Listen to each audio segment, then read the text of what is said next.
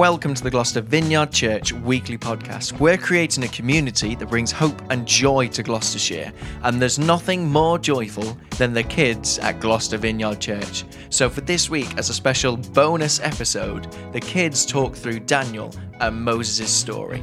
So, without further ado, let's dive in to Kids Church. Daniel and the scary sleepover. Things were not looking good for God's people. They had been captured and taken far from home, and now they were the slaves of the king of Babylon. But God had not left his people. He was with them, and he was looking after them. Daniel loved God and obeyed him.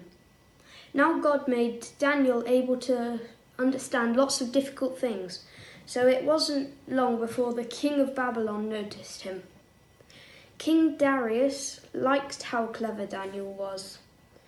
So he made Daniel his most important helper of all and put him in charge of lots of other helpers. But the other helpers didn't like this. They wanted the king to like them best. So they wanted to get rid of Daniel. So they spied on Daniel. They tried to find things they could tell the king, things they could. But there weren't any. None. They couldn't find anything at all, except there was just the one thing. Every day, three times a day, without fail, no matter what, Daniel went to his room, closed the door, and prayed. They smiled to themselves. Let's get the king to make a law. No one is allowed to pray to anyone except to the king. Daniel won't obey this law and he will be punished. They were pleased with themselves for being so clever and hurried off to tell the king. The king liked their idea. He didn't know they were tricking him. So he made it into a law. Everyone must pray, only to me. If you don't, the lions will have you for dinner. Daniel heard this. He knew it was wrong to pray to anyone except God. He had to do what God said whatever it cost him, even if it meant he would die. So Daniel went to his room, closed the door, and prayed. That's just what the bad man knew Daniel would do. They skipped straight off to tell the king. Oh, your most glittering highness, your law says, does it not, that everyone must play t- to you alone, sire? Yes, said the king. Oh, magisterial brightness, then correct us if we're wrong, but it would seem that Daniel is praying to God, not to you. The king was sad. He'd been tricked. He didn't want to hurt Daniel, but he couldn't change the, his law. And so he let the soldiers throw Daniel to the lions. Roar! May your God, who you love so much, rescue you, said the king. The king went back to the, his palace, but he didn't sleep that night, not a wink. He tossed and turned until finally, at the first glimmer of dawn, he leapt out of bed and ran straight to the den. Daniel, he cried, has your God rescued you? Yes, Daniel shouted. God has sent an angel to close the lions' mouths. And there, resting his head on Daniel's lap, was the biggest lion, purring like a little kitten. The king brought Daniel out of the den. Look, he said, Daniel doesn't even have a scratch. The king made a new law. Daniel's God is the true God, the God who rescues. Pray to him instead. God would keep on rescuing his people, and the time was coming when God would send another brave hero, like Daniel, who would love God and do what God said, whatever it cost him, even if it meant he would die. And together they would pull off the greatest rescue the world has ever seen. A new beginning. Time passed and many people filled the earth. Everyone everywhere had forgotten about God and were only doing bad things all the time. God's heart was filled with pain. He saw that had happened to the world.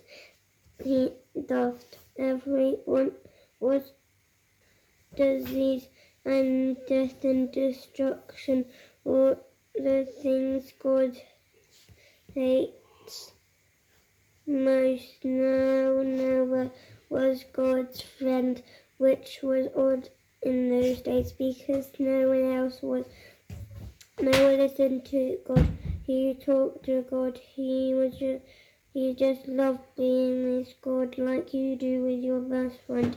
Noah said, God, said, Noah, God said, things have gone wrong. People have filled my world with hate instead of love. They are destroying themselves and each other, and my world it will not stop them. First, we'll build an ark do you know how to build an ark? Neither did Noah, luckily God, and he would show him. A storm is coming, told God. God told Noah, but I will rescue you. I promise I'll send the animals to you, ones that creep and crawl and slither and slime and gallop and hop and bounce and climb. And don't forget a, to pack everyone's food. The storm was going to wash away all the hate and the sadness and everything that had gone wrong and make the world clean again. God had thought up a way to keep Noah safe, but Noah would have to trust God and keep Noah safe.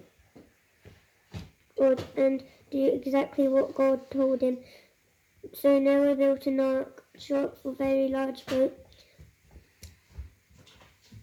Noah's neighbors came to came out to watch and point and laugh because they didn't believe Noah about the boat or the storm or need or needing to be rescued and Noah and Noah must have looked rather silly.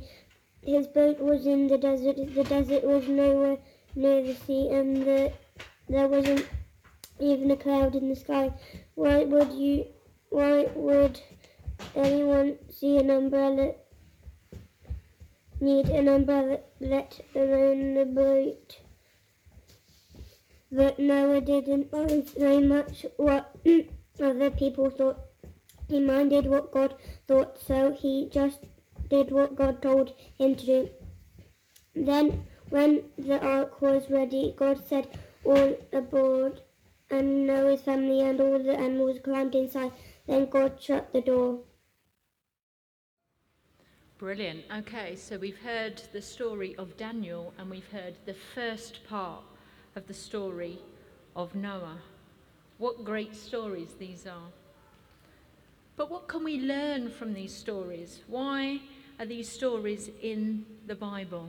You'll see on your tables under the plants is a piece of paper that's folded. So if you could take that out, and again, in your teams, on your tables, discussions led by the children, can you have a chat to each other and then write down what we can all learn from Noah and what we can learn from Daniel?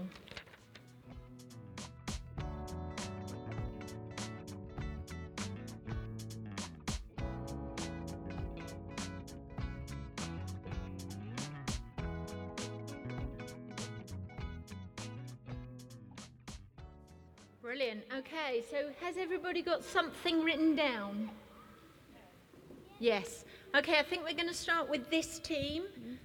It's amazing that God does what we think is impossible.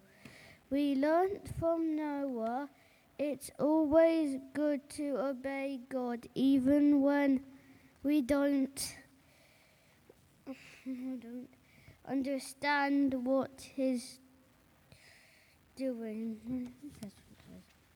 It's not always good to follow follow the crowd. It's not best to listen to people that don't to obey God. Thanks. This table. Because they put their trust in Jesus, He delivered them. Not well, not in the same story. Even when you're in a scary situation, God is always there. Thank you. Brilliant. This table? We're not bad, we're good. To pray don't. Not everybody believes in God. God keeps, speaks to us. Trust God even if it's weird.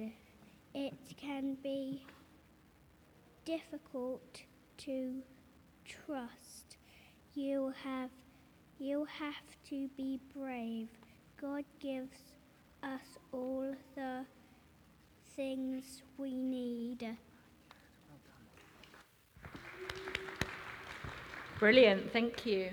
Well, I had, I came up with the same things as, as all of you guys. Um, I loved that when um, the Bible story spoke about Noah, Noah was described as God's friend because he chatted to God, he listened to God, he loved God.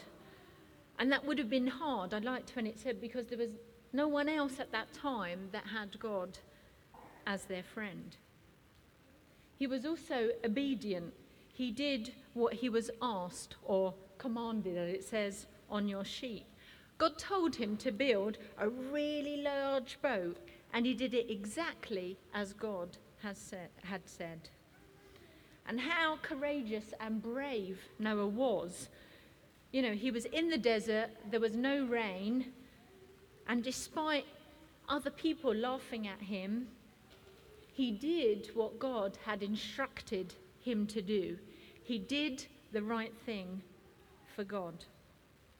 So Noah loved God, he was his friend. He did what God asked him to do, and he was brave and courageous for God.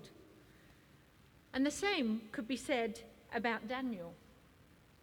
It said that he chatted to God, he prayed to God regularly every single day.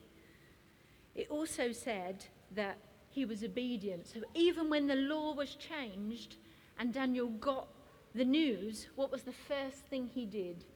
He went home and he prayed, he chatted to God.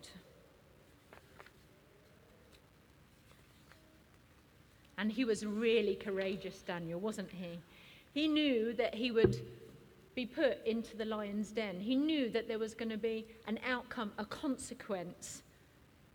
But actually, he still did what was right. He did what God wanted him to do. So again, Daniel loved God. He chatted to him every day. He knew that God wanted him to do that. And he was brave and courageous even when he knew something scary, like being put in the lion's den, was going to happen. There are lots of other stories in the Bible about people loving God, about people being obedient, and people being brave. This morning, we've just heard a little bit about Noah and about Daniel. But like we've all shared, from those one and a half stories, there's lots that we can learn. And I wonder this morning what God is saying to you. I wonder if he's inviting you to be his friend, like Noah and Daniel, if you're not his friend already. I wonder if he's wanting you to spend more time chatting to him and listening to him, like Noah and Daniel did. Or maybe he's wanting you to be more brave and courageous. Or maybe more obedient Maybe he wants you to do something, or maybe stop doing something. Or maybe he wants to say something to you this morning that's completely different. So, what I'd like us to do now is just spend two minutes. This is what we do in, in Kids Church. We spend two minutes where we just chat to God and see what He's saying to us as individuals. Okay? Now, remember when we chat to God, we can do it with our eyes open, we can close our eyes, we can say it out loud, we can say it in our mind or in our heart. It doesn't matter. But let's spend two minutes just seeing what God wants us to say to each of us and as individuals this morning. Okay, that's all for this week. I hope that blessed you. If you enjoyed this week's message, then please do share it with a friend and consider subscribing to the podcast to stay up to date with all our future episodes. And if you'd like to get involved with what we're doing here in Gloucester, all the details can be found on our website. It's gloucestervineyard.org. Mm-hmm.